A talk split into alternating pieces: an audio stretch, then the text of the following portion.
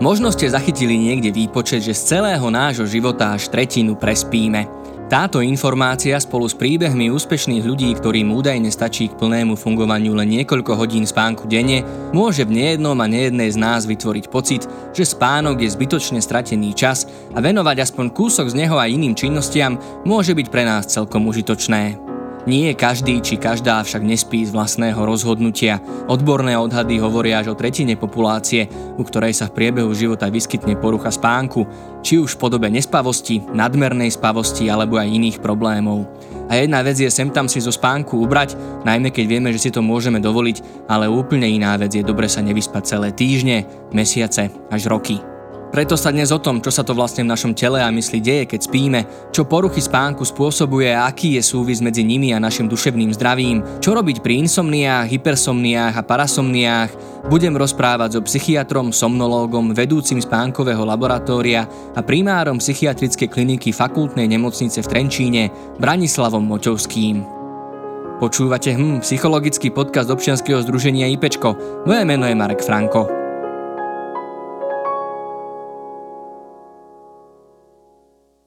Tak ja som veľmi rád, že môžem v našom podcaste privítať doktora Branislava Moťovského PhD. Dobrý deň, vitajte. Dobrý deň, prejem. Tak pán doktor, poďme teda na ten spánok. A to je veľmi teda zaujímavá téma, čo sa týka toho odborného pohľadu, lebo ako som dobre porozumel zo zdrojov, tak teda vy ste psychiatr a sa tomu venujete. E, videl som, že sa tomu venujú aj pneumológovia, teda plúcni lekári, zároveň aj neurológovia a asi aj ďalšie odbory. Takže vlastne kto všetko a prečo sa vlastne zaoberá spánkom? No, somnológia je medicínsky odbor, ktorý je interdisciplinárny. To znamená, že z viacerých častí medicíny špecialisti sa na tejto pôde zaoberajú spánkom, jednak zdravým spánkom a aj poruchami spánku. V rôznych krajinách je tá legislatíva rôzna, niekde sa robia kompletné špecializácie len zo somnológie. U nás je to certifikovaná pracovná činnosť, čiže niečo podobné, ako sa tomu hovorilo kedysi nadstavová atestácia. No a môže si ju urobiť lekár, ktorý má špecializáciu v odbore plúcne lekárstvo, neurológia, psychiatria, krčné lekárstvo a detskí lekári. A títo lekári si potom ešte dodatočne po tej svojej základnej mhm. atestácii, špecializácii môžu dorobiť e, certifikovanú pracovnú činnosť. No a zaoberajú sa preto rôzni špecialisti tým, lebo poruchy spánku, väčšina ľudí má predstavu, že ide hlavne o nespavosť. Je pravda, že nespavosť tvorí percentuálne najväčší podiel zo všetkých poruch spánku ale patrí tam aj nadmerná denná spavosť, čiže hypersomnia. Nespavosť je insomnia, nadmerná denná spavosť je hypersomnia, ďalej poruchy dýchania spánku, čiže chrápanie a veľmi často vyšetrované a diagnostikované spánkové apnoe, čiže poruchy dýchania spánku. Potom parasomnie, kam patrí napríklad námesačnosť, spánková paralýza, rôzne zvláštne pohybové fenomény počas spánku a tiež poruchy cirkadiánnych rytmov alebo posunov cirkadiánnych rytmov, kam patrí napríklad ľudia, ktorí sú nastavení biologicky, majú posunuté vnútorné biologické hodiny tak, že nezaspávajú okolo 10. večer, jak väčšina ľudí, ale až o jednej v noci, alebo naopak zaspávajú o 6. o 7. podvečer. A ešte jednu vec by som k tomu povedal takým najdôležitejším a najsofistikovanejším vyšetrením poruch spánku je videopolisomnografia. To je vlastne vyšetrenie spánkovom laboratóriu, ktorých na Slovensku je okolo 15-16. Jasné. Čiže ak niekto má problémy so spánkom, mal by ako i pri vyhľadaní odborníka aj sa pozerať, aká je tá jeho pôvodná špecializácia, alebo stačí za akýmkoľvek somnológom? Somnologické pracoviská predstavujú pre poruchy spánku vlastne také špičkové pracoviská. Čiže rozhodne nie každý človek, ktorý má nejakú poruchu spánku, by mal byť smerovaný k somnológovi.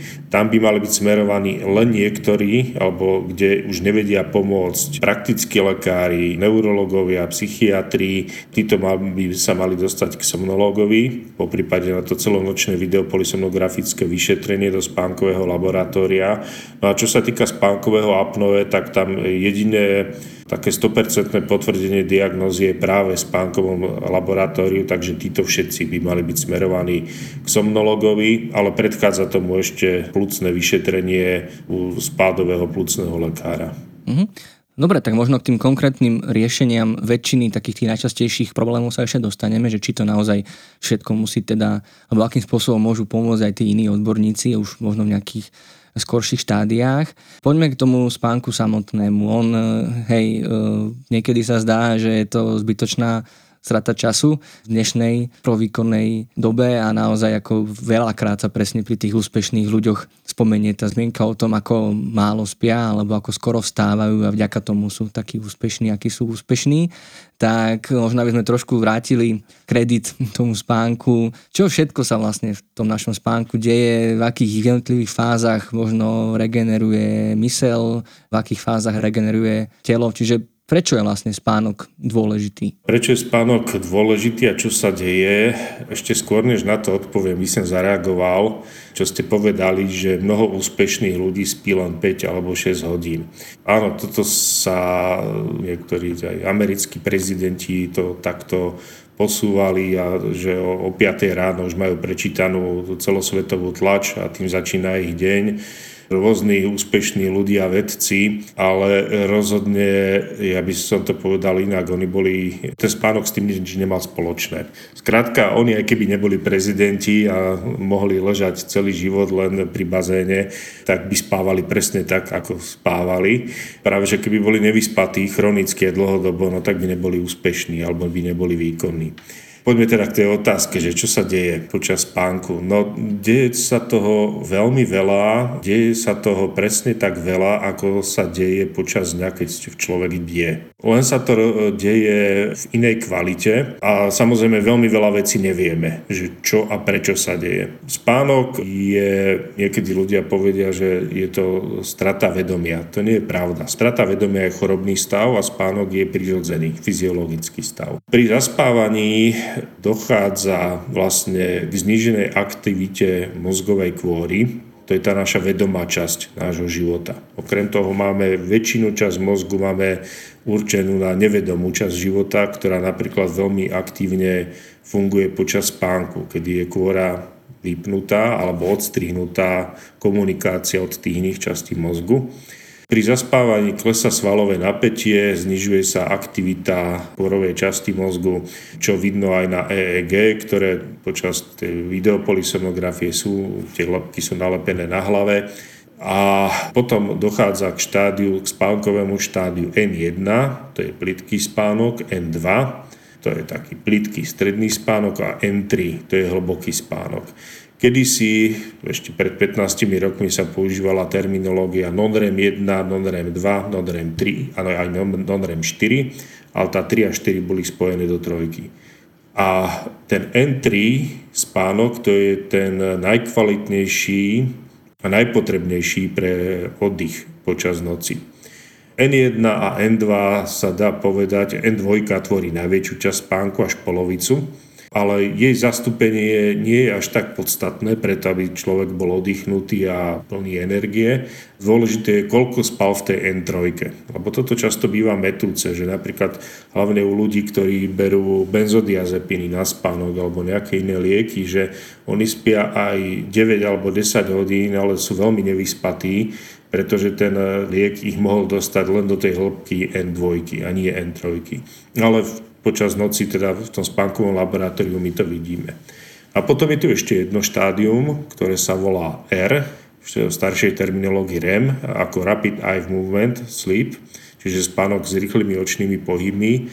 Nazýva sa tiež paradoxný spánok. Ten N3 sa nazýva synchronizovaný, pretože tam sa vlastne všetko v tele spomalí a je synchronizované. A v REM je to veľmi zvláštny stav, prirodzený a teda u zdravého človeka normálny, kedy napríklad dochádza k zvyšovaniu krvného tlaku a rýchlemu zníženiu, že to veľmi rýchlo osciluje. Takisto puls, veľmi rýchlo sa hýbu oči. ale človek počas tohto spánku je, vlastne má vypnuté prepojenie medzi mozgom a svalmi, takže nie je schopný sa pohnúť. Vlastne dá sa povedať, ako keby bol úplne ochrnutý. A pri niektorých poruchách vlastne potom aj vznikajú niektoré parasomny, ako spánková paralýza, ktorá vychádza z tohto REM štádia. Dá sa povedať, ale to veľmi vo všeobecnosti poviem, že to entry štádium je dôležité pre oddych a regeneráciu organizmu a to R štádium spánkové je dôležité pre konsolidáciu pamäti. Čiže počas toho REM spánku, aspoň hypotézy, to tak tvrdia, že my si zo dňa pamätáme veľmi veľa vecí a hlavne nepodstatných alebo opakujúcich sa také, ktoré už z minulosti poznáme. Zaspíme, ale my to potrebujeme vlastne tú pamäť vyčistiť a počas toho REM spánku dochádza k tomu, že sa porovnávajú tie informácie, že ktoré už poznám, tie sa zdilitujú, tie sa vymažú a tie, ktoré sú nové, tie sa uložia a zostanú uložené ako pamäť. Mm-hmm. Dobre, a teraz trošička preskočím, aby sme si, aby keď sa ideme hovoriť o problémoch alebo teda o poruchách spánku, kedy hovoríme o poruche spánku a kedy je možno úplne prirodzené, že nejaké naše životné okolnosti nám nedávajú spať, keď hovoríme o nejakej nespavosti. No, najprv by som teda upresnil, že ideme hovoriť o poruchách spánku, ale vyberme tu nespavosť. Lebo keď budeme hovoriť o apnoe, čo je porucha dýchania, tak to je úplne iný problém. No, tak nespavosť je veľmi častá. Ja si nemyslím, že pokiaľ sa objavia dve noci za mesiac, ktoré človek zle spí, alebo dajme tomu, že spí veľmi zle, že hodinu, dve za celú noc, že to treba hneď označiť za poruchu spánku, ktorú treba riešiť alebo liečiť. Sú rôzne kritériá pre nespavosť, ja ich tu nejdem vymenovávať, ale to základné pravidlo je, že človek spí menej, než spával obvykle, a to je veľmi dôležité, na druhý deň ten nedostatok spánku cíti. E, pokiaľ človek spával 8 hodín a odrazu spí 6,5 alebo 6 a 3 štvrte, ale takto ďalej funguje rok a necíti únavu, necíti podráždenosť, nervozitu, zhoršenú pamäť. Ja si nemyslím, že to treba nejako riešiť, ani že to treba diagnostikovať insomniu. Ale keď príde pacient a povie, už mi to trvá 2 mesiace, spím o 2 hodiny menej, než obvykle. Veľmi ma boliavá hlava na druhý deň z toho, chvejú sa mi ruky, zle sa sústredím, som veľmi vystrašený, buší mi srdce, veľmi zle to vnímam a je to také, že napríklad keď mi už povie, že to zasahuje do jeho pracovných činností, že napríklad kvôli zhoršenému sústredeniu už viackrát urobil chybu alebo v medicínskom prostredí, že ja neviem, chirurg odložil kvôli tomu operáciu, tak toto už je pre mňa taká informácia, že tento človek treba mu nejak pomôcť. Väčšinou sa snažíme teda o vyhnúť sa liekom. Väčšina takých akutných nespavostí alebo trvajúcich pár týždňov sa dá zvládnuť aj psychoterapeuticky alebo zvládnutím úpravou spánkovej hygieny. Tam, kde je to veľmi silné, čo bývalo obvykle po nejakých veľmi ťaživých situáciách, neviem, pohreb v rodine, alebo že niekto prišiel o prácu a má hypotéku a nevie ako ďalej, no tak tam je bežné, že ľudia povedia, dve noci som nespal a tretiu noc som spal dve hodiny, no tak tam nebudem čakať na psych- výsledok psychoterapie, ktorý príde po dňoch až týždňoch. Tam určite dám liek na spánok, lebo však je to dôležité, aby ten človek nejak dokázal ďalšie dni fungovať a aby sa aj lepšie cítil. Ale to podávanie hypnotík by malo byť ohraničené. No, v letáku sa píše, že na mesiac, maximálne mesiac v kuse. Ja by som nebol až tak striktný, že to musí byť mesiac, ale dlhšie ako 3 mesiace určite by som v tom nešiel a keď áno, tak vo veľmi výnimočných prípadoch a toto už by mal riešiť psychiatr. Potom sa dá prejsť napríklad na iné lieky, na ktoré nevzniká závislosť. Hej. Čiže ak tomu dobre rozumiem, tak to, že je niečo už naozaj, možno, že nie tou diagnostickou poruchou spánku, ale kde by sme mali naozaj vyhľadať odborníka, vlastne nie je to o tom, že ako dlho, ale ako by sa nám to deje, ale o kvalite nášho života. E, áno, opäť hovoríme o nespavosti. Áno? Ja, Pri nespavosti určite by som sa držal toho, že ako moc ten nedostatočný spánok, ako to moc pacientovi vadí počas dňa. Toto je mm-hmm. také hlavné merítko.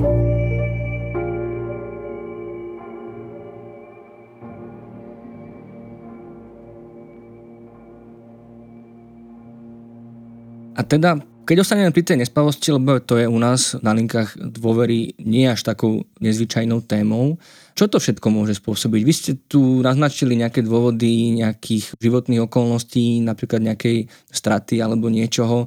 Je to len na takéto udalosti naviazané, alebo vlastne niečo iné môže spôsobovať e, nespavosť? No, e, z takého časového hľadiska rozlišujeme nespavosť akutnú. Tiež sú na to podľa rôznych zdrojov. Niektoré zdroje hovoria, že Trvanie akutnej nespavosti je do mesiaca, niektoré zdroje hovoria, že do troch mesiacov. Ja by som skôr hovoril o troch mesiacoch, že trvanie do troch mesiacov je akutná nespavosť, lebo tam je aj trochu iný prístup. A potom máme chronickú nespavosť, to je viac než 3 mesiace. No, ja by som ozaj o takej veľmi poctivej chronickej nespavosti hovoril, keď už trvá rok. Čo to môže spôsobovať? Tú akutnú nespavosť práve väčšinou spôsobujú, ja to poviem, bežný život spôsobuje. Čiže od malých starostí cez to, že človek je v robote prepracovaný, cez manželské nezhody, ja neviem, pri zmene zamestnania. Deti veľmi často, keď sa presťahujú a idú na základnej alebo na strednej škole, ide do nového kolektívu, tak sa to často prejavuje nespavosťou. No a môžu ísť ale aj o veľmi zásadné veci, napríklad závažné ochorenie dieťaťa, no tak rodičia nespia potom. Väčšina tých akutných nespavostí je spôsobená takýmito stresormi, čiže reálnym životom a to, čo život prinesie. Príčinou nespavosti ale môže byť roz, mnoho iných faktorov. Väčšina z nich, už teda keď hovoríme o medicíne a o poruchách a diagnózach, povedal by som, že väčšina spadá e, do odboru psychiatrie. Môžeme nájsť aj iné príčiny, napríklad hyperfunkcia štítnej žlázy, že keď má niekto nadbytok hormónov štítnej žlázy, tak tam je to typické, že ten človek nespí zápalové, chronické zápaly napríklad môžu viesť nespavosti. Samozrejme, čo je úplne pochopiteľné, dlhodobo bolestivé stavy, alergické syndrómy. Ale tam ten človek zreteľne vie, vie popísať, že niečo ma dlhodobo bolí a preto nespím. Ale pokiaľ sú tie insomnie chronické, často sa stretávame s tým, že vlastne ide o depresiu, čo už sme úplne v inej diagnostickej kategórii ako nespavosť, že ide o depresiu, ktorá sa dominantne prejavuje nespavosťou. Poznáme taký fenomén hlavne u ľudí s prvou epizódou depresie, keďže to ešte nepoznajú a sami sú zmetení, že čo sa s nimi deje, tak oni nevedia presne opísať že, alebo identifikovať, že mám depresiu. Už keď je to druhá alebo tretia epizóda, tak vedia a vedia hneď, kam majú ísť a čo urobiť. No a ľudia pri tej prvej depresívnej epizóde dokážu dobre popísať také jednoduché veci a tam patrí napríklad aj spánok. No to, že nespí a že je na druhý deň unavený, to sa dá ľahko pomenovať. Tak povie, nespím. Tiež môže povedať, nechutí mi jesť a chudnem. Ale to, že nevie naplno precítiť emócie k najbližším, že sa pohybuje o niečo pomalšie než obvykle, alebo hovorí pomalšie, to, že nie je v práci tak kreatívny a tak spontánny, ako doteraz býval, to až tak ľahko ten človek, pokiaľ sa na to neupriamí, že už vie o tom, že toto sa so mnou môže diať v depresii, tak takéto symptómy mnohokrát mu ujdu a práve tieto symptómy sú dôležité na to, aby sme vedeli hovoriť o depresii. Čiže a nespavosť je prítomná si u 80 až 90% všetkých depresí. Čiže mnohokrát sa to za týmto schováva. Tam tá liečba samozrejme je iná. Tam liečíme depresiu. A keď sa ešte zlepšovať depresia, tak e, sa zlepší aj spánok. Na liečbu depresí, samozrejme tiež depresie ľahšie a hlavne také reaktívne spôsobené, reaktívne to je tým bežným udalosťami bežného života, tak tam je na prvom mieste psychoterapia, keď sú už ťažšie tie depresie, alebo ak sú tzv. melancholické depresie, tam používame hlavne antidepresíva. A paradoxne antidepresíva v dnešnej dobe väčšinou sú aktivujúce, čiže netlmia. Oni aktivujú, preto sa podávajú ráno a keď sa nasadia, dokonca môžu prechodne zhoršiť spánok. Ale keď zaberú na depresiu, napriek tomu, že majú aktivujúci účinok a zaberú na depresiu, tak výsledkom je, že aj ten spánok sa upraví. No, čo ešte spôsobuje potom e, nespavosť? No, typický problém je u závislých ľudí. Tam ale tí ľudia vedia, že sú závislí na niečom alebo že niečo veľmi príliš moc e, konzumujú od alkoholu cez iný typ drog. Tam je skôr, aby povedali napriamo, čo sa deje. Na no úzkostné poruchy, to je samozrejme hej, panická porucha, generalizovaná úzkostná porucha, obsedantne kompulzívna porucha. No a potom už tak závažné ochorenie, ak je napríklad schizofrénia alebo bipolárna afektívna porucha, tak tam tiež.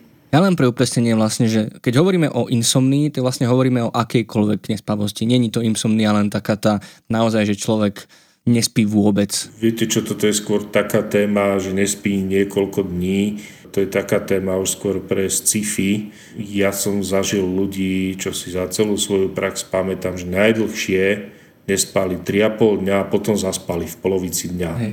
Nespať dlhšie ako týždeň, už človek môže kedykoľvek umreť a keď nespí dva týždne, tak umre. Myslím, že najdlhší zaznamenaný čas, čo človek nespal, ale to bol človek v experimentálnych kontrolovaných podmienkach a zdravý človek a dobrovoľný, tak myslím buď 14 alebo 16 dní to bolo. Viac než 3 dní, že niekto nespí ani minútu, ale to hovoríme, že vôbec nespí, tak to je veľmi raritné. A to už ten človek je v takom stave, že to už sa vždy objaví u lekára, či internistu, obvodiaka alebo psychiatra. Hej, a ak som dobre pochopil, tak ste teraz hovorili o, pred chvíľou o viacej tých akutných insomniách, o tých nespavostiach. Čiže ako sa možno vytvorí chronická, alebo ako sa teda môžeme dopracovať, keď to poviem takto, vlastne k chronickej nespavosti? No, vôbec to není až také ťažké sa dopracovať k chronickej nespavosti. E, spánok je totižto fenomén, ktorý sa spája s tým, že sa niečomu odovzdáme že sa vzdáme kontroly mať niečo pod kontrolou a necháme to tak. Spoláhneme sa na svoje telo, na prírodu. Ja neviem, niekto sa spoláhne v rámci viery na nejaký iný vplyv. Ale princípom spánku je to, že človek si láhne a si povie, tak teraz nič nerobím a je prirodzené, že automaticky zaspím za 10 minút do pol hodiny, najneskôr do hodiny. Keď dojde k situácii napríklad, jak som hovoril o tej akutnej reaktívnej insomnii, reakcie, to je reak- tá nespavosť je reakciou na nejakú nepríjemnú udalosť. Zoberme vec úplne štandardnú, vysokoškolské štúdium a 5 dní pred skúškou. Je to spojené so stresom, s vyčerpaním, s tlakom na výkon. Študenti nespia. Spia málo a keď si ide lahnúť do postele, tak si uvedomí, že bože, ja som sa tak málo naučil, to preto, lebo minulú noc som tak zle spal. Musím túto noc sa vyspať dobre, lebo zajtra musím stihnúť do 10 otázok viacej. Zopakovať, tie som dnes nestihol kvôli nevyspatiu sa. No už vôbec toto uvedomenie je vlastne to, to není, že som sa vzdal kontroly, to znamená takýto postoj, že ten človek úplne poňal všetku kontrolu, ja musím zaspať, čiže chce to ukontrolovať. No a v tom momente sa mu to prestane dariť. On nejak to doklepe do tej skúšky, on tú skúšku urobí, v podstate už si môže úplne oddychnúť a opäť všetko nechať na prirodzený vývoj a vzdať sa tej kontroly, ale lahne si večer po skúške a prvé, čo sa mu vybaví, je tých posledných 5 dní alebo 10 dní, že preboha to bolo tak príšerné ležať 3 hodiny v posteli a čakať, kým zaspím, čo ak znova nezaspím. No a už tá obava vlastne vzniká úzkosť, napätie, Jak sa hovorilo, že tie mozgové, mozgová aktivita, aj tie vlny na EEG sa spomalujú, no tak pri úzkosti sa hlavne veľmi zrýchľujú. No a vlastne toto už stačí vlastne párkrát, nech sa zopakuje a ten človek si zafixuje, že láhnuť si do postele znamená psychické utrpenie, problém a u tých ľudí, kde sa to cykluje veľmi dlhú dobu, tak oni vám povedia, že príde 3 hodiny po obede a zostanem úplný strach, že večer príde zase situácia, že si musím ísť láhnuť do postela, to je peklo. Hej, a títo ľudia vlastne dokážu celé hodiny, 3, 4, 5 hodín ležať nervózny s tým a snažia sa zaspať. A takto vlastne vzniká tzv. psychofyziologická nespavosť, že človek sa z pôvodného problému, kedy by každý z nás asi nespal, že sa takto zacykli a vypestuje si chronickú insomniu. Chronická insomnia samozrejme býva pri iných duševných poruchách, ako napríklad depresia. Tam by som povedal, je to viac menej bežné, ale tam zase vieme, že s vyliečením depresie sa to upraví. Psychofyziologická insomnia môže aj spontánne sa upraviť, ale je bežné, že ľudia, ktorí nevyhľadajú pomoc, sa s tým ťahajú celé roky aj 10 ročia. Mm-hmm. Ako najlepšie začať riešiť poruchy alebo problémy so spánkom, teraz konkrétne s nespavosťou? Mali by sme čo by sme mali hneď treba ísť za odborníkom, aby sme včas odhalili, že čo sa deje, či je to príčina alebo dôsledok, alebo práve inak? No, tých ciest je viacero a naozaj tu by som povedal, že pre každého môže fungovať niečo iné a treba skúsiť. No najjednoduchšie sa skúsiť to, čo ten človek má k dispozícii hneď doma a čo je v jeho kompetencia, čo môže zabezpečiť on sám. No a to je spánková hygiena. Ja som bol sám prekvapený, keď som sa začal somnológii viacej venovať, že ľudí, ktorí dlhodobo nespia, keď som sa ich začal spýtať na spánkovú hygienu, že kedy chodia spávať. No, tak o jednej, o druhej v noci. A sa pýtam, že prečo, že či je to kvôli tomu strachu, že kvôli tomu ani nie, že oni ešte, kým nezačala insomnia, oni dlhodobo chodievali spávať do jednej, o druhej. No tak samozrejme som sa začal pýtať, či nejde o ten posun spánkového cyklu, že oni nie sú unavení, v takom prípade na mieste si zlahnúť až o druhej. Ale nie, že ja som unavený okolo pol desiatej, ale ja to premôžem, lebo vtedy je aj čas, vtedy sa dá ísť pozerať mnoho vecí na internete, vtedy mám od všetkých pokoj, čítam knihu, alebo výborne sa mi pracuje vtedy. No tak to je prvá taká základná vec, totižto väčšina z nás máte vnútorné hodiny nastavené na približne na desiatu v noci, že vtedy by sme mali zaspať. A ono to ide v takých 90-minútových cykloch, že ak niekto prešvihne ten interval, ja neviem, pre niekoho to môže byť 10 hodín plus minus 20 minút alebo 30 minút, ak to prešvihne, tak ďalší taký vhodný čas mu príde až o 90 minút, to už sme pri polnoci. A ten tiež musí trafiť. Ľudia často robia, že to prešvihnú, potom idú do postele zhruba o 11. kedy teda ten druhý pokus, vnútorný pokus tých biologických hodín ešte nedozrel a oni sú konfrontovaní s tým, že nemôžem zaspať, tak sa postavia, tým pádom prešvihnú ďalší termín a takto to môžu dotiahnuť až do druhej a vlastne tie vnútorné hodiny, tá ich pravidelnosť sa rozbije. Čiže spánková hygiena ísť e, si lahnúť približne v ten obvyklý čas, kedy e, ten človek chodieval spávať.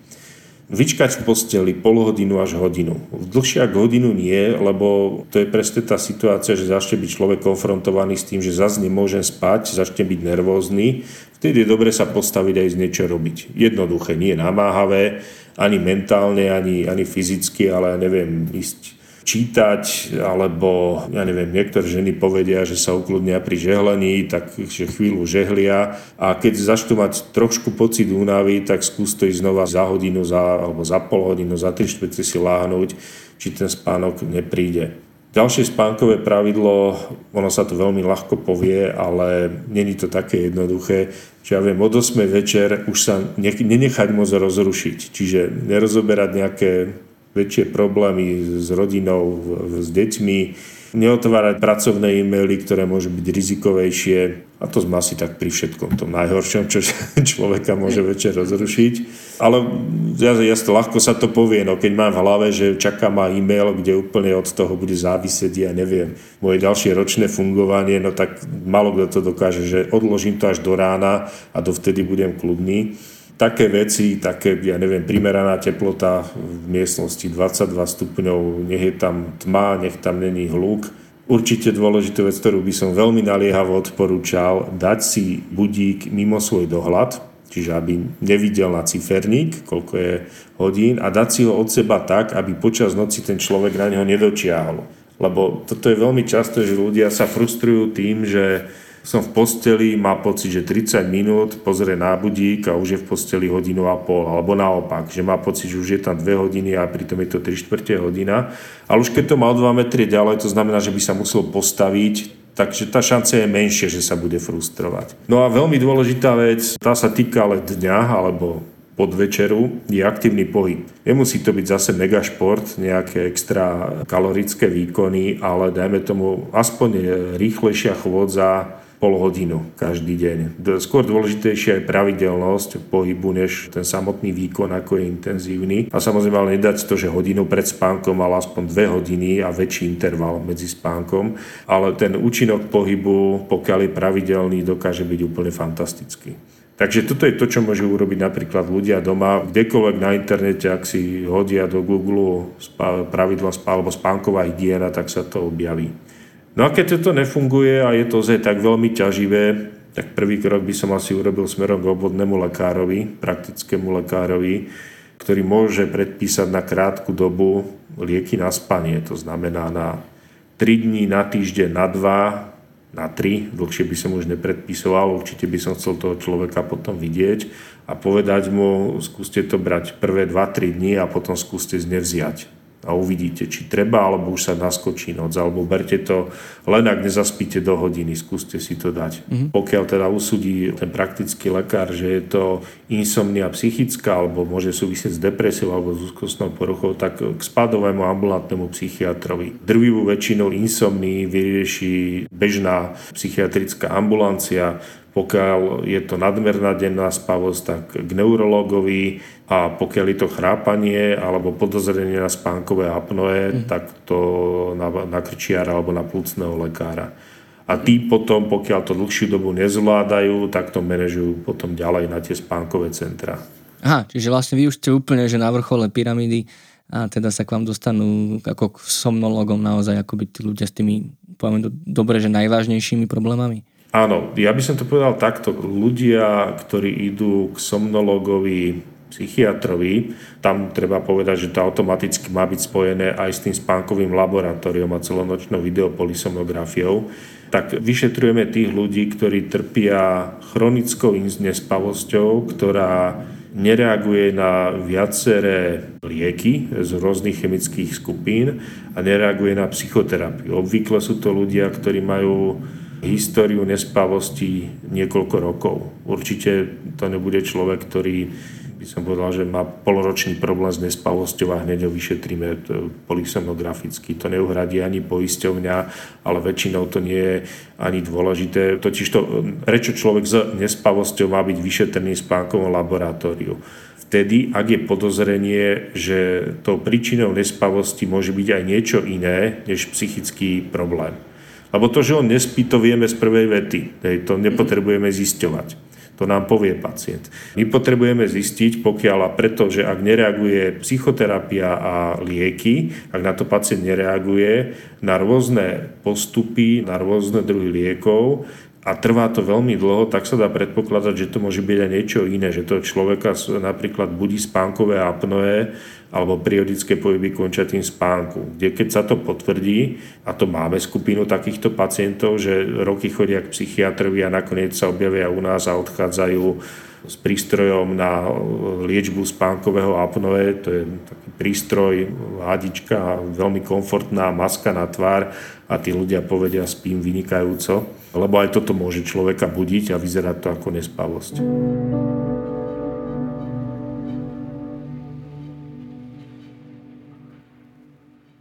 Spomenuli ste, že nespavosť býva častým, alebo veľmi častým, ak nie najčastejším symptómom rôznych duševných ochorení. Môže to byť aj naopak, že nespavosť spôsobí práve nejaké duševné ochorenia? Tuto je trošku problém povedať, že čo bolo skôr, či vajce alebo sliepka. Z istotou vieme, že niektoré duševné poruchy, a to je hlavne melancholická depresia, spôsobujú nespavosť. Tiež úzkostné stavy spôsobujú nespavosť. Sú výskumy, ktoré potvrdzujú aj opak, že dlhodobá nespavosť vedie k depresii.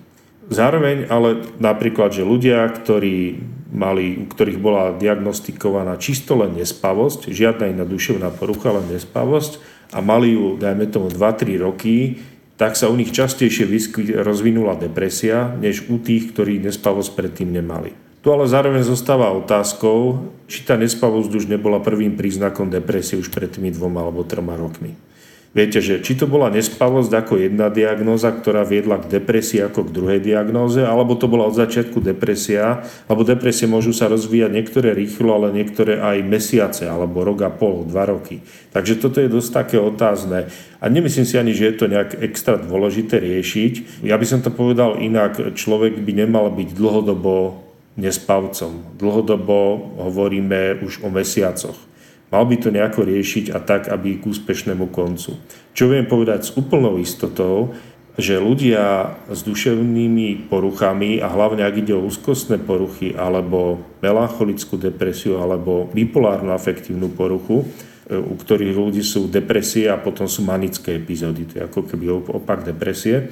Títo ľudia, keď vlastne sa im stav upraví do normy a aj užívajú udržiavaciu liečbu a niečo spôsobí nespavosť, to môže byť napríklad ten externý faktor, ten reaktívny, že niekto v rodine zomrie. Alebo povedia si, že idú preflámovať, sú na dovolenke a idú 3 dní flámovať, tak namiesto obvyklých 8 hodín spia len 2 hodiny takže nespavosť u týchto ľudí môže spustiť veľmi rýchlo relaps ďalšej depresívnej epizódy alebo manickej epizódy. Toto je úplne exaktné a u týchto ľudí, ktorí majú tento typ porúch, sa im snažíme veľmi ich e, edukovať a vysvetliť im, že spánkový harmonogram je u nich nesmierne dôležitý. Ešte ostanem chvíľu pri tej depresii. Ja si pamätám z takých tých článkov alebo takých tých rýchlych znakov depresie, akože určite aj toto, že keď človek málo spí, ale zároveň tam bolo, a to je vlastne presne také zradné, že u každého sa tieto duševné ťažkosti alebo depresia zvlášť môže inak prejavovať, že tam bolo aj to, keď veľa spí. Vlastne, že aj nejaká tá zvýšená spavosť môže byť symptómom depresie. Teda otázka znie, či je to naozaj tak, že to môže byť aj úplne naopak, ako sme sa doteraz rozprávali. Áno, hovoríme tomu atypická depresia, vyskytuje asi, sa asi u 15% ľudí s depresiou, s melancholickou depresiou. No atypická, pretože je opačná. Väčšina ľudí v depresii nespí a nie je, alebo chudne, že rapidne schudnú. A približne u 15% ľudí dochádza k tzv. atypickému depresívnemu syndromu. To znamená, že v depresii tí ľudia spať, začnú spať až príliš veľa a majú aj hyperfágiu, čiže veľmi veľa jedia a aj priberú dosť výrazne. Toto je ináč aj obraz tzv. zimnej depresie, ktorá obvykle býva veľmi ľahká, čo sa týka smutku a tých ostatných depresívnych symptómov, ale prejavuje sa hlavne nadmernou dennou spavosťou a zvýšeným jedením. Čo to je tá hypersomnia? Hypersomnia znamená to, že človek spí, ale podotýkam spí. Nie, že leží, nevládze, ale, má, ale pritom nespí a má otvorené oči, ale že naozaj spí a zaspí že spí viac než 10 hodín, niekedy až 12 hodín a je to veľmi veľká zmena oproti jeho bežnému fungovaniu. Niekedy to môže byť tak, že spí 7 hodín v noci a potom ešte 5 hodín cez deň, čiže nemusí to byť v jednom ťahu. A liečba tohto typu depresie je úplne rovnaká ako liečba ostatných depresí. Čiže liečia sa antidepresívom alebo kombináciou antidepresív a môže to byť niekedy metúce pre okolie, aj pre praktického lekára, že, lebo toto není typický obraz depresívnych ľudí, ale môže sa to prejaviť aj takto. Hej. Sú ešte aj nejaké iné možnosti, ktoré môžu spôsobovať tú zvyšenú spavosť? No, existujú tzv. tzv adaptačná spavosť. Totižto väčšina ľudí je nastavená tak, že keď sú v strese, tak nemôžu spať. Ale je čas ľudí, a to ja hovorím, že sú to šťastlivci, ktorí zaspia hoci kde a hoci kedy, a hlavne ak majú problém. Lebo keď človek spí, no tak si neuvedomuje, že má problém. Hej, ja neviem, niekto niekomu dlží tisíc eur, alebo má odovzdať v robote nejakú úlohu, nestíha to, no buď sa tým nespavec sa tým bude celú noc trápiť a ten, čo má ten kompenzačný mechanizmus, že radšej rýchlo zaspí, tak to je ten šťastlivec lebo vtedy na to nemyslí, na to, že má problém, vtedy ho netrápi. Tak existuje takáto kompenzačná spavosť cez deň, ale to sa dá v rozhovore, pokiaľ ten človek je úprimný a že nájde si ku mne dôveru, no tak on to sám povie, hej, že o čo kráča, alebo možno to úplne nie vedomo tuší, ale to sa dá veľmi rýchlo na to prísť.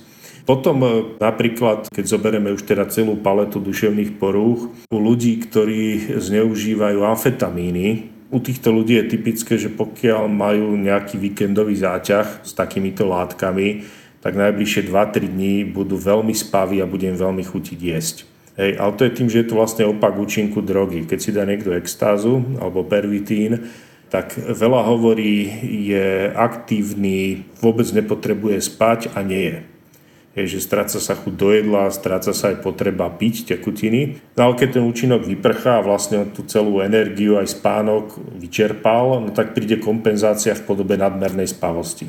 No ale keď sa dostaneme už trošku mimo psychiatrie, hlbšie do spánkovej medicíny, tak poznáme narkolepsiu. To je veľmi, veľmi zriedkavá diagnóza, ktorá primárne spadá do neurológie, ale napríklad v krajinách, kde existuje tradícia neuropsychiatrie ako samostatného odboru, napríklad v Nemecku existujú neuropsychiatri, tak tamto bežne tieto diagnózy lieči aj somnológ, psychiatr alebo neuropsychiatr. No a to je choroba, kde vlastne tí ľudia imperatívne zaspávajú, že idú po chodníku, ja neviem, alebo idú po byte a odrazu zaspia. Poznáme narkolepsiu s kataplexiou a bez kataplexie. Kataplexia to je to, čo viacerí ľudia už asi videli, na internete sa to dá dohľadať. Napríklad takéto dieťa, 10-ročné sa hrá s loptou a odrazu spadne na trávnik, sú tam jeho súrodenci, tí už vôbec toho nemajú stres, hrajú sa ďalej s loptou, lebo už to poznajú a chlapec sa po dvoch minútach postaví. Toto nie je v pravom slova zmysle spánok, tá kataplexia, aj keď sú tam také zvláštne prechodové stavy vedomia, ale títo ľudia e, sú, u narkoleptiku je typické to, že veľmi dlho a veľmi veľa spia a aj cez deň upadávajú do spánku. Preto sa to aj radí medzi hypersomnie. Narkolepsia je, je typom hypersomnie. A ešte taká veľmi, už sme to dnes viackrát spomenuli, to už je somnológia pneumologická pre plúcnych lekárov, je to spánkové apnoe. Čiže situácia, keď človek počas spánku prestane dýchať na 10 sekúnd, na 15, na 20, niekedy aj dlhšie. Prestane dýchať preto, že vlastne dochádza ku kolapsu v oblasti nosohltana. Tí ľudia väčšinou aj chrápu. A tá anamnéza, to s čím prichádzajú, je úplne typické. Je to človek, väčšinou muž, strednom veku, pribratý, ktorý povie, poslala ma žena, pretože strašne chrápem. A žena hovorí, že má strach v noci, že som umrel, pretože veľmi, veľmi silno chrápem, potom prestanem chrápať, ona je rada, že už konečne môže zaspať ale potom si uvedomí, že už 20 sekúnd som sa už nenadýchol, tak má strach, či som neumrel. No a vtedy vraj strašne zachrápem a chrápem ďalej. No a toto sa opakuje za noc, ako u koho, niekoľko desiatok krát, až niekoľko stokrát. No a vlastne tomuto hovorím apnoe, že prestane dýchať a potom ten človek sa rozdýcha a na konci toho apnoe dochádza k takému mikroprebudeniu. Pretože ten človek chrápe preto, jednak je na chrbte a jednak tým, že keď zaspáva, tak mu klesá celkovo v celom tele svalové napätie. No a keď klesá svalové napätie aj v oblasti krku a nosohltanu, no tak môže dojsť k tomu, že ten nosohltan splasne a nedá sa nadýchnuť. Ale v momente, keď sa zobudí, tak to napätie svalov narastie a vlastne ten priechod tými dýchacími cestami sa obnoví. Čiže každé apnoe vedie ku krátkemu prebudeniu, ktoré môže trvať 1, 2, 3 sekundy, ale môže, vtedy si to človek nepamätá, ale môže trvať kľudne aj 5, 6, 7 minút. Vtedy si to už pamätá a to sú tí nespavci. Mnoho apnoikov sa totižto lieči v psychiatrických ambulanciách pre nespavosť a práve preto by mali byť tí, čo sa liečia 2-3 roky a nedarí sa ten spánok zlepšiť, by mali byť vyšetrení v spánkovom laboratóriu. Či to nemôže byť napríklad aj spánkové apnoe, ľahké spánkové apnoe alebo stredne ťažké, ktoré ich budí. Čiže toto sú nespavci. Ale časť apnoikov sa zobudí na sekundu, pol sekundy po každej tej apnoickej pauze a potom zaspia. Ale tým, že to apnoe sa objaví, dajme tomu, každé 3-4 minúty, tak ten človek nie je schopný sa dostať v tom poradí N1, N2, N3 až do tej N3. Lebo keď ho niečo prebudí, zase ide od znovu, od N1, N2. A tým pádom, keď sa pozriete vlastne na hypnogram, čiže to je ten celonočný záznam, tak zistíte, že ten človek spál v noci N1, N2 zobudenie, N1, N2, N zobudenie, ale vôbec sa nedostal do N3. A tá N3 je veľmi dôležitá na jak sme na začiatku hovorili, na to, aby sa ten človek zregeneroval. A keď je, nie je nedostatok, tak výsledkom je to, že ten človek cez deň zaspáva. A tu už je tá hypersomnia. Čiže aj apnoici bývajú cez deň hypersomnickí, oni často zaspávajú. Máme pacientov, ktorí počas čakania v čakárni automaticky zaspia. Skrátka 2-3 minúty sedia a zaspia. Neliečený apnoik by nemal šoférovať, lebo tam je veľké riziko, že dojde k mikrospánku a k nejakej nehode. Liečení apnoici, ktorí už používajú ten prístroj, ktorý vlastne predpisuje somnológ, pneumológ, tak tí obvykle dosiahnu normálnej dĺžky N3 za celú noc tak ako treba, cez deň preto nie sú uspatí.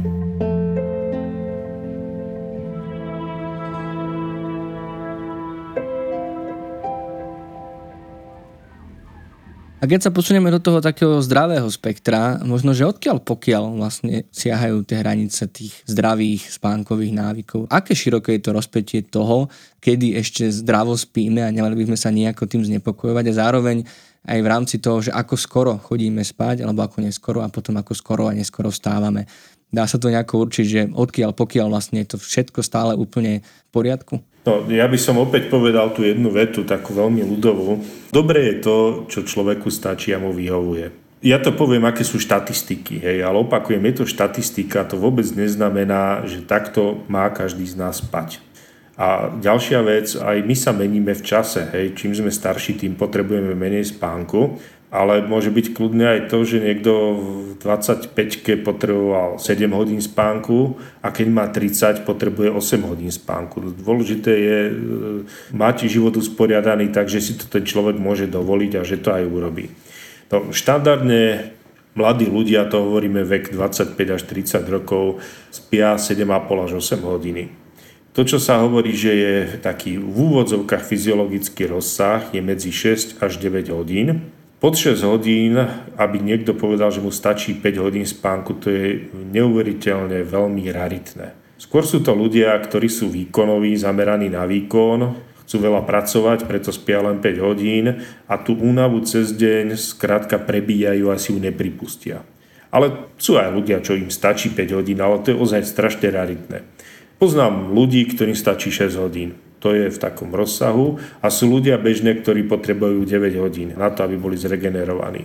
Záleží to aj od okolností, od situácie, sú štatistiky a teda, alebo teda výskumy, ktoré hovoria, že ľudia, ktorí spia viac než 9 hodín, sú viacej ohrození kardiovaskulárnymi ochoreniami, než tí, čo spia do 9 hodín, čiže aj príliš veľa spánku môže byť škodlivých ale tu by som bol opatrný v interpretácii, lebo tu sa len v tejto štúdii zistilo, že tí, čo spia viac než 9 hodín, majú častejší infarkt alebo nejaké iné e, srdcové ochorenia, ale kľudne tam môžeme počítať aj ľudí v tej štúdii e, nerozpoznaných apnoikov. Hej, presne sme oni hovorili, že pretože majú apnoe, tak cez deň spia, no a neliečené apnoe to sú zase presne tí 50 ktorí prekvapia tým, že v 52. roku života z ničoho nič príde infarkt lebo apnoe vedie k hypertenzii, vysokému krvnému tlaku najprv len v noci, potom aj cez deň.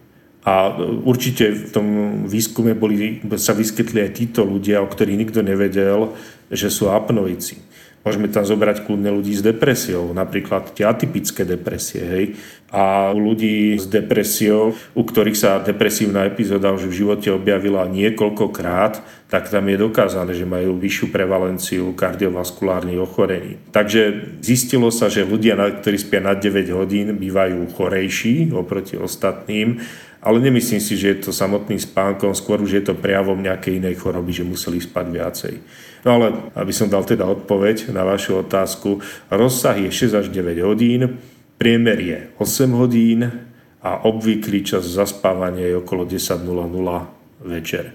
Ale opäť hovoríme o štatistikách, Dôležité je, aby človek si umožnil a naozaj to tak vnútorne počúval svoje hodiny, že kedy chce mi spať a spal dokedy potrebuje. No tu už je dosť ťažké, keďže väčšina z nás si na 6 ráno dáva budík spať dokedy potrebuje, ale tak snažíme sa tomu priblížiť. Mm, existuje nejaký rozdiel možno v neviem, či v tom zdravotnom obraze, alebo možno v kvalite spánku medzi tými, ktorí zaspávajú už o tej desiatej a medzi tými, ktorí až po tej polnoci vlastne si najskôr lahnú. No, to ste dali veľmi dobrú otázku. Keby ste ju položili pred 10-15 rokmi, tak každý Špecialista v tomto odbore by vám povedal, že je v tom rozdiel. Berme človeka s normálnym chronotypom. Chronotyp to je to, čo som povedal, že najvyšší tlak a potrebu zaspať má okolo 22.00 večer. Čiže nie tí, čo majú chronotyp posunutý na 2 hodiny nad ránom, ale tí, čo normálne majú prirodzenú potrebu ísť spať o 10 tak ľudia zaspia a idú tým postupom N1, N2, N3, hlboký spánok a REM. Toto celé trvá zhruba 90 minút, tomu hovoríme spánkový cyklus a potom sa človek spí znova N1, N2, N3, ide do ďalšieho spánkového cyklu. Niekedy sa môže na kratučko medzi dvoma spánkovými cyklami zobudiť, ale to nevadí. Obvykle za noc je 5 takýchto spánkových cyklov, aspoň u mladých ľudí, s tým, že prvé 2-3 obsahujú najviac tej N3, čiže to je dôležité pre tú regeneráciu organizmu. A smerom k ránu, čiže štvrtý a piatý obsahuje stále viac a viac REMu. Aj REM je veľmi dôležitý pre naše fungovanie, ale to je skôr pre pamäť, myslenie, takú bystrosť v uvažovaní, ale pre také bežné sústredenie sa a fyzický pocit osvieženia je najdôležitejšia tá N3. No a keď niekto ide zaspať o druhej, tak v podstate nasadne do vlaku niekde na začiatok tretieho spánkového cyklu. A tam už tej N3 býva o mnoho menej než v tom prvom spánkovom cykle. Takže podľa tohto sa dá povedať, že čím človek ide neskôr spať, hoci aj potom spí 8 hodín, tak tým bude menej osviežený na ďalší deň. Ale v súčasnosti boli už výskumy, ktoré toto nejak exaktne nepotvrdili, a hovoria o tom, že pokiaľ človek ide spať e, aj v inú hodinu a spí dostatočne dlhý čas, tak to zastúpenie tej N3 je také, aby to stačilo. Tie výskumy majú ale nejaké metodické trhliny. Ja myslím, že keď budú ďalšie výskumy, tak podľa ich výsledkov sa to bude dať úplne exaktne povedať. Tomto momente by som sa predsa len asi trochu držal toho, hovoria mi to aj klienti, kamaráti a pozná to sám na sebe, že keď to posuniem po polnoci za spatie, tak málo kedy to je tak dobré, ako keď si idem do desiatej. A teraz možno skúsme sa posunúť trošku takým, ja to možno na silu spojím akoby s výchovnými nejakými radami, pretože som sa niekde dočítal, že parasomnie sa teda e, viacej vyskytujú u detí. Parasomnie teda nočné desy, spánková paralýza či tzv. námesačníctvo. Čiže možno čo s týmto, už teda v akomkoľvek veku a možno, že aké sú dobré rady pre rodičov, že akú nejakú spánkovú hygienu tým deťom vytvoriť, aby boli oddychnuté, dobre spali a prípadne čo ak oni majú takéto parasomnie. Áno, správne ste povedali, parasomnie sa objavujú hlavne v detskom veku. Tam by som aj povedal, že sú úplne normálnym a bežným prejavom. Parasomnie sa ale objavujú aj v dospelom veku. Môže ísť o situáciu, že mal nejakú parasomniu človek v detstve, a pretrváva do dospelosti a je pritom aj v dospelosti. Ale sú situácie, že nemal parasomniu alebo mal a prestala a potom o 10 rokov sa začala nejaký typ parasomnie objavovať znova. Toto už je dosť varovný príznak. Ak sa to objaví v dospelosti, takýto človek by vždy mal byť vyšetrený v spánkovom laboratóriu. Ale keď ideme do toho detstva, nočný des, ja presne tú prevalenciu v tých percentách neviem, tak poviem približný odhad, aby ma potom niekto nejak nekonfrontoval, ale je to približne realita, asi, ak to poviem. Vyše tretiny detí zažíva v detstve nočný des. To je typ parasomnie, ktorý sa môže opakovať dosť pravidelne, viackrát za týždeň, kedy dieťa rodičia povedia, že sa prebudí. Ono sa neprebudí. Ono ide v tom hlbokom spánku, v tej N3, ale leží alebo sa posadí, je veľmi vystrašené, vydesené, má výrazne rozšírené zrenice, kričí, plače, vydáva rôzne zvuky, ktoré hneď okolie pochopí, že ide prejav výrazného strachu. Rodičia samozrejme sa snažia to nejak prerušiť zobudením. Toto nie vždy funguje, niekedy naopak to môžu ešte zhoršiť a vlastne to dieťa neprebudia, ale len sa zhorší ten úzkostný zážitok. No a potom to prejde buď spontánnym zobudením, alebo to dieťa prestane mať parasomniu a pokračuje spánku. A je to väčšinou prejavom u detí nedozretých spojení v mozgu, ktoré bežne dozrievajú až vo vyššom veku. A vlastne deti, u detí sa takto prejavujú rôzne stresové situácie v živote alebo z predošlého dňa.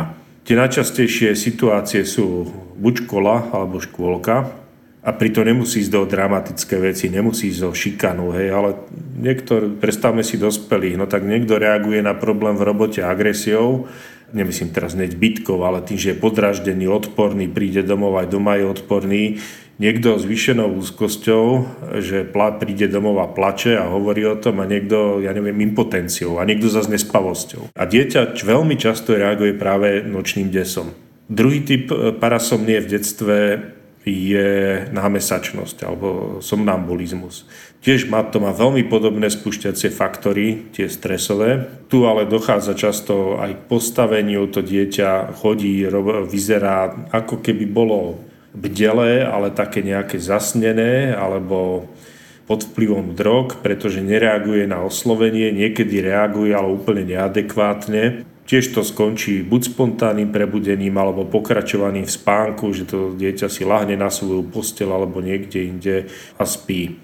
Čo s tým? No, ja by som asi hlavne odporúčal, nech počas dňa s tým dieťaťom o tom, pardon, nie o tom hovoria, dieťa si na tieto udalosti nepamätá vôbec. Rodičia si pamätajú veľmi dobre, ale tu nejde o sny. Deti si na to nepamätajú, ale nech hovoria s dieťaťom o tom, čo žili minulý deň, čo bolo v škole, samozrejme nie je s vyšetrovacím spôsobom. A čo sa stalo v škole? A nezbil ťa niekto, keď sú nezhody doma medzi rodičmi a čo kričal tatino na teba alebo mamina ti odvrkla niečo. Myslím, že by bolo dobré tu taká kolaborácia medzi rodičmi, že aj keď medzi nimi to nie je dobré, ale v tomto zmysle nech sa zhodnú a nech sa milo porozprávajú s tým dieťaťom a vyzistiť, že čo v živote sa deje. A niekedy sa nemusí diať vôbec nič, skrátka to dieťa z bežné stresové situácie, ktoré sú také isté ako u jeho spolusediaceho v lavici v škole, tak akurát toto dieťa to v noci prejavuje takto kompenzáciu toho stresu. Nemali by sa tie deti za každú cenu budiť, to môže tú situáciu ešte zhoršovať. Určite by som rodičom povedal, nech sa upokoja. Sú to úplne zdravotne nezávažné situácie nejak rizikové pominú. Je to skôr záťaž pre tých rodičov, než pre to dieťa. Snáď určitú opatrnosť by som v situácii pri tej námesačnosti, ak by dochádzalo k situáciám, že by to dieťa sa dostalo do nebezpečnej situácie. To znamená, že napríklad v stave námesačnosti vyjde na balkón alebo spadne zo schodov, že, že zatočí na schody a tam spadne dolu alebo niekedy môžete, môže dojsť aj k nejakým agresívnym prejavom, kde si ale ne, toto dieťa alebo námesačný v dospelosti neoblíži niekomu inému, ale sebe. Napríklad tým, že začne silno búchať rukou do stola a môže si ublížiť, tak v takýchto situáciách by som vyhľadal odborníka. Čiže ak je to ohrozujúce pre to dieťa, ale vo väčšine prípadov to nie je ohrozujúce a myslím si, že netreba s tým ani nejak vyhľadávať odborníka alebo robiť niečo. Ak je to 5 krát v týždni, tak možno by som oslovil pediatra, ale ak je to 3 krát do mesiaca, tak nie. Uh-huh. A toto platí aj pre tú spánkovú paralýzu? No, spánková paralýza, tá sa objavuje skôr v puberte, v adolescencii a v mladej dospelosti. Áno, spánková paralýza v úplne v drvej väčšine prípadov je neškodná, je ale veľmi nepríjemná až desivá, hlavne u tých ľudí, čo ju zažijú prvý, druhý krát, lebo to nepoznajú. Dnes som spomenul, že v tom REM spánku, kedy člo, ľudia veľmi intenzívne snívajú, aj si to pamätajú, a tie sny bývajú veľmi nabité, emočne a môžu byť príjemné aj nepríjemné, tak e, v tom e, REM spánku vlastne je celé svalstvo tela, kostrové svalstvo, čiže to vôlové, to, čo nám hýbe našimi rukami, nohami, prstami a pestiami a krkom, tak je odpojené od mozgu. Čiže to svalstvo je ochrnuté. Predpokladá sa, že to bol výsledok vývoja v prírode za miliardy rokov, pretože keď sa sníva REM spánok, ktorý často býva aj nabitý agresívnymi témami, že v tom sne e, bojujeme, útočíme, utekáme, často sú to sexuálne sny so sexuálnym obsahom, tak teraz keď si predstavíte, že by sa nám to prepojilo do svalov, tak budeme odohrávať to, čo sa nám sníva.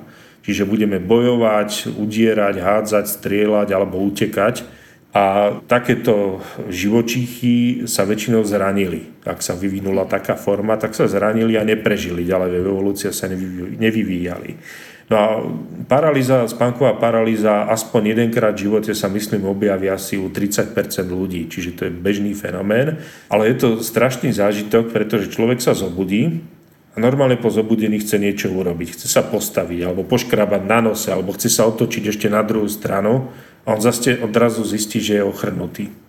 Tá parasomnia spočíva v tom, že mozog sa už zobudil do bdelého stavu, ale to prepojenie, ten vypnutý vypínač medzi mozgom a telom a svalmi je stále ešte vlastne spustený a teda svaly nereagujú. A vtedy vlastne mozog si uvedomí, my si uvedomíme plným vedomím, že sme ochrnuli. Pocit úplnej bezmocnosti, ani hovoriť sa vtedy nedá. Ľudia často popisujú, že niekto vošiel do miestnosti, to je paradoxne ten, kto toho človeka zobudil, ale zobudil mu len mozgovú kôru, ale nie miechu a, a svaly.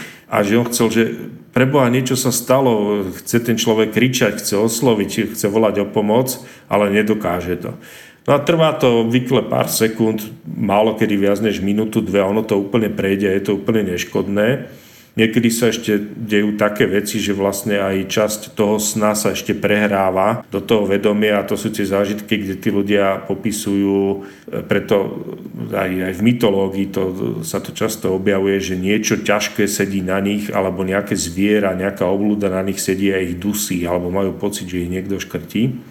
Ale je to úplne neškodné. E, spánková paralýza sa môže objavovať aj pri narkolepsii, ale jak som hovoril, výskyt narkolepsie je tak zriedkavý, že u drvej väčšiny ľudí so spánkovou paralýzou ich netreba nejak ďalej vyšetrovať. A pokiaľ je potrebná nejaká liečba, tak tá je skôr psychoterapeutická, spočíva v tom, vlastne tých ľudí upokojiť, ak sa to objavuje často, ich upokojiť a zvyknúť si na to, že nič sa nestane, treba len vyčkať tých 30-40 sekúnd, a potom vám až začína že deň. Hej, vy sa len trošku nezvláštne budíte, ale ináč ste úplne zdraví.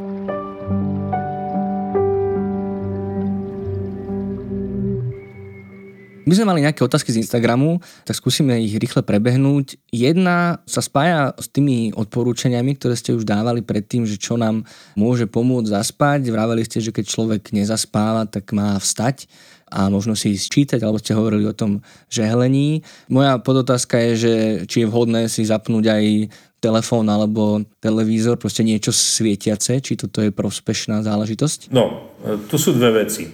Prvá je modré svetlo, to prospešné nie je. Mať, e, teraz vše, všeobecne hovorím o zaspávaní, mať pred sebou mobil, lebo paradoxne mobil je najväčším žiaričom modrého svetla, pretože keď pozeráte telku, tá je od vás 4 metre, keď máte laptop, ten je 50 cm, ale mobil máte fakt kúsok pred očami. Čiže tam je tá dávka modrého sveta najväčšia. Čiže kvôli modrému svetlu by som povedal, že nie. Ale z druhej strany ak nemôžete zaspať a na tom mobile pozeráte niečo, čo vás e, uvoľní a zrelaxuje, tak prečo nie? Poctivá medicínska odpoveď by bola, že mobil nie, ani laptop, mm. ale tak zase sme ľudia, už mnoho naš, na, na časti našich životov sa odohráva na displeji, takže je to také, no, ak to niekomu pomôže, prečo nie? No a idem k tej otázke z Instagramu, ktorá je zase z opačného spektra, že poslucháčka počúva pred spaním dlhodobou hudbu alebo podcasty, no a teraz vlastne bez toho nemôže zaspať. Je toto v poriadku, alebo čo vlastne s tým má robiť? Lebo potom chce zaspať bez toho, píše, že potom 3 e, hodiny zaspať nemôže, nakoniec si aj tak pustiť tú hudbu a aj potom ešte na seba naštvatá, čiže vlastne ako z tohto von. No, tak to by som povedal, že toto je ešte v celku dosť šťastný spôsob riešenia insomnie. Ak si pustí hudbu alebo podcast a zaspí do hodiny, tak v tom až taký veľký problém nevidím. Horšie by bolo, keby mi povedala, že už dva roky si dáva lieky na spanie a bez nich nezaspí, tak to už by bolo o mnoho väčší výkričník. Vlastne je to určitý rituál a to, čo počuje, či už je to hudba alebo to, čo sa v tom podcaste hovorí, ju upokojuje. Upokojenie sa dá nájsť aj iným spôsobom. Existujú aj relaxačné techniky, ako autogénny training alebo Jacobsonová svalová relaxácia, alebo aj yoga, mnoho, mnoho iných vecí, alebo aj len uvedomovanie si vlastného dýchania. Ale dá sa to skúsiť urobiť aj tak, čo môže byť v celku efektívne, že nech skúsi na niekoľko nocí, na 5-6 nocí prestať používať podcasty alebo hudbu vie o tom, že trvá dlho, kým zaspí. Nech to niekoľko noci vydrží a si myslím, že je dosť reálna šanca, že potom sa tie intervaly začnú skracovať, až nakoniec zaspí tak, jak je zvyknutá, neviem, do pol hodiny alebo do hodiny. Je možné, že sa to aj nepodarí, tak keď bude počúvať hudbu a podcasty, to si nemyslím, že je niečo veľmi zlé. Ale dala otázku, ako sa stať slobodnejšou, nech není odkázaná na podcasty, tak toto je cesta. Skúsi to na nejaký čas vynechať, ale počítať s tým, že niekoľko nocí bude horších. Dobre. Ďalšia téma sa týka rôznych doplnok stravy alebo liečiv bez predpisu. Či dokážu aj takéto prostriedky pomôcť pri nespavosti? Sú niektoré voľnopredajné lieky, ktoré sú všeobecne určené buď na nespavosť, alebo na úzkosť, alebo na oboje ako chmel, valeriána, ešte nejaké prípravky, ktoré môžu pomôcť. Ak pomôžu, je to fajn, je to lepšie ako mať na predpis liek na spanie. Ale pokiaľ ide v, pravom slova zmysle výživové doplnky, čiže doplnenie si, ja neviem, e, tryptofánu alebo kadia, iné, iné rôzne preparáty, tak ja by som skôr povedal, že to je komerčná záležitosť. Spánok je tak komplexný dej, že doplnenie jednej substancie určite nepostačí. A neviem o ničom takom, že by kvôli nedostatku niečoho v strave, aspoň v našich podmienkach v Európe, niekto nemohol spávať. Čiže také riešenie možno nejaké akutné nespavosti, že ísť do lekárne a nakúpiť veci, nemalo by to byť prvé riešenie toho, čo sa nám deje? Hm. Nemôžem dať jednoznačnú odpoveď. Pokiaľ niekto je rastlinky, šalviu, alebo napríklad aj melatonín v lekárni, to, ktorý je voľnopredajný, tak nemyslím si, že je to niečo závažné, zlé, alebo medovka lekárska, môže to pomôcť. Takto, ja mám celkovo v medicíne postoj taký, že pokiaľ niečo to pomôže, a ja nemusím mať na to zrovna tomu dôveryhodný postoj, ale pokiaľ to pomohlo, pre mňa je to úplne v poriadku. Aj placebo, keď pomôže, je to vynikajúce, treba to využiť, ten efekt placeba.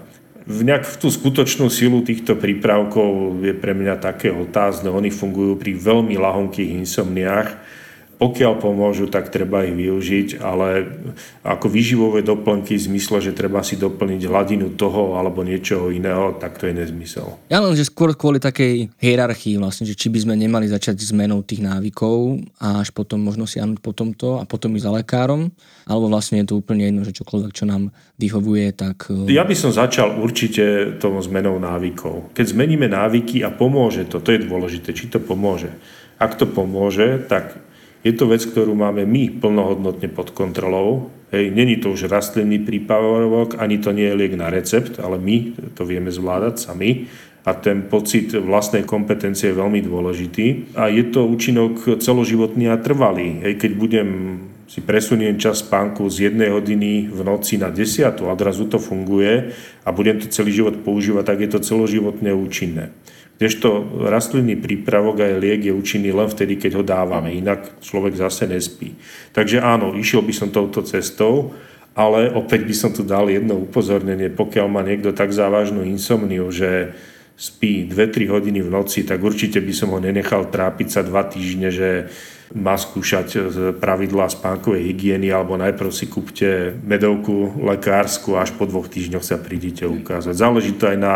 Doslova ja som myslel, že toto si už každý človek a pacient vie nejako očkálovať, že skúsim ešte zvládnuť týmto spôsobom a keď do týždňa nepomôže, pôjdem inde, alebo je to pacient, ktorý povie, že už nevydržím ani deň. Jasné. Dobre, a ešte posledná otázka z Instagramu už na konkrétny liek sa pýta poslucháčka na tritiko, či je návykové, keďže jej priateľ ho dlhé roky užíva a občas keď sa mu minie, tak nevie zaspať. Mm-hmm. Nie, tritiko nie je návykové. Tritiko je liek, ktorý patrí do skupiny antidepresív. Je to veľmi ľahké antidepresívum, určite by sme e, napríklad v nemocnici ho nepoužívame vôbec, lebo v nemocnici sú ľudia s podstate ťažšími depresiami. Je určený na veľmi ľahké depresie, ale hlavne na nespavosť.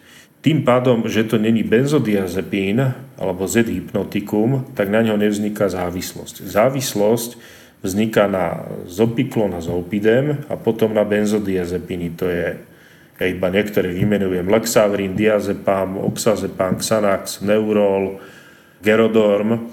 pričom tie benzodiazepíny majú o mnoho väčšie riziko závislosti ako tzv. Z-hypnotika, to je ten zopiklon a zolpidem, ale aj pri nich existuje určité riziko závislosti. Tie Z-hypnotika sú odporúčané ako prvá voľba, ak sa rozhodneme pre liek. To je to, čo som povedal, že do mesiaca, do troch, maximum do troch, sú absolútne bezpečné. Tam závislosť nevznikne. Ak treba dlhšie, že ten človek potrebuje nejakú tabletku, tak prvý krok, čo by som volil, je tritiko, lebo na ten už nevzniká závislosť, v zmysle tom, že vzniká abstinenčný syndrom po vysadení a podobne.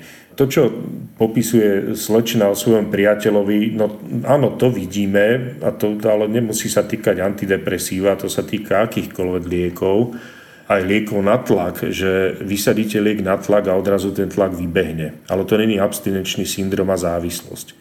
Tritiko, mám klientov, čo to užívajú mesiace, roky, niektorí celoživotne, nevznikne na to závislosť, nie je potreba zvyšovať dávky. Fakt je ten, že po určitej dobe by ten človek už možno aj začal spontánne dobre spávať, ale má tritiko.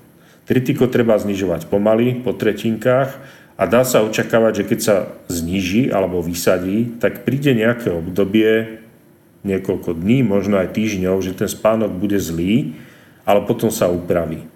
Ale tu hovorím veľmi všeobecne, rozhodne k tomuto sa má vyjadriť ten lekár, ktorý to tritiko predpisuje. Lebo možno by som e, partnerovi tejto slečne odporúčil, že ideme ho vysadiť a skúsime to týmto spôsobom, jak som hovoril, ale možno by som mu povedal, že v žiadnom prípade ja to vidím tak, že je potrebné, aby ste to brali ešte ďalej. Jasne. Dobre, myslím, že sme na konci, tak za mňa len posledná otázka.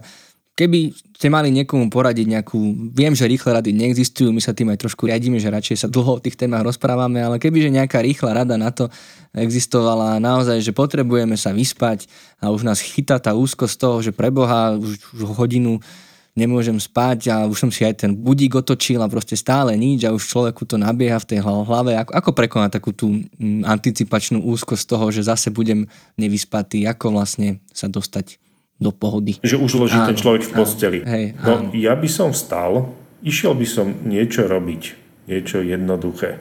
Čítať knihu, najskôr. Najskôr čítať knihu a určite by som k tomu ešte zaradil počas dňa, nasledujúci deň, ten pravidelný pohyb. Tieto dve veci. Ďakujem veľmi pekne za príjemný rozhovor a prajem všetko dobré. Ďakujem aj ja, prajem vám všetko dobré. Dovidenia. A ako ste počuli, problémy so spánkom často súvisia s duševnými ťažkosťami. Ak ich vy alebo niekto z vašich blízkych práve zažívate, pomoc a podporu nájdete aj u odborníkov a odborníček na našich linkách pomoci na ipečko.sk, na krízovej linke pomoci a na dobrej linke. K dispozícii sú vám 24 hodín denne, 7 dní v týždni. Za otázky veľmi pekne ďakujeme našim followerkám na Instagrame. Aj takáto podpora nášho podcastu je pre nás veľmi potrebná, rovnako ako zdieľanie a odporúčanie na sociálnych sieťach alebo finančná podpora pomocou portálov Patreon a Darujme.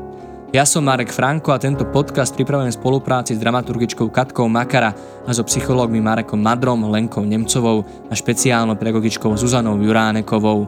Nájsť a počúvať nás môžete pomocou podcastových aplikácií či na webe alebo YouTube kanáli IPčka. Ďakujeme za to, že nás počúvate a za akúkoľvek vašu pomoc, ktorá nám pomáha pomáhať. Teším sa na vás pri ďalšom dieli a dovtedy nezostávajte sami.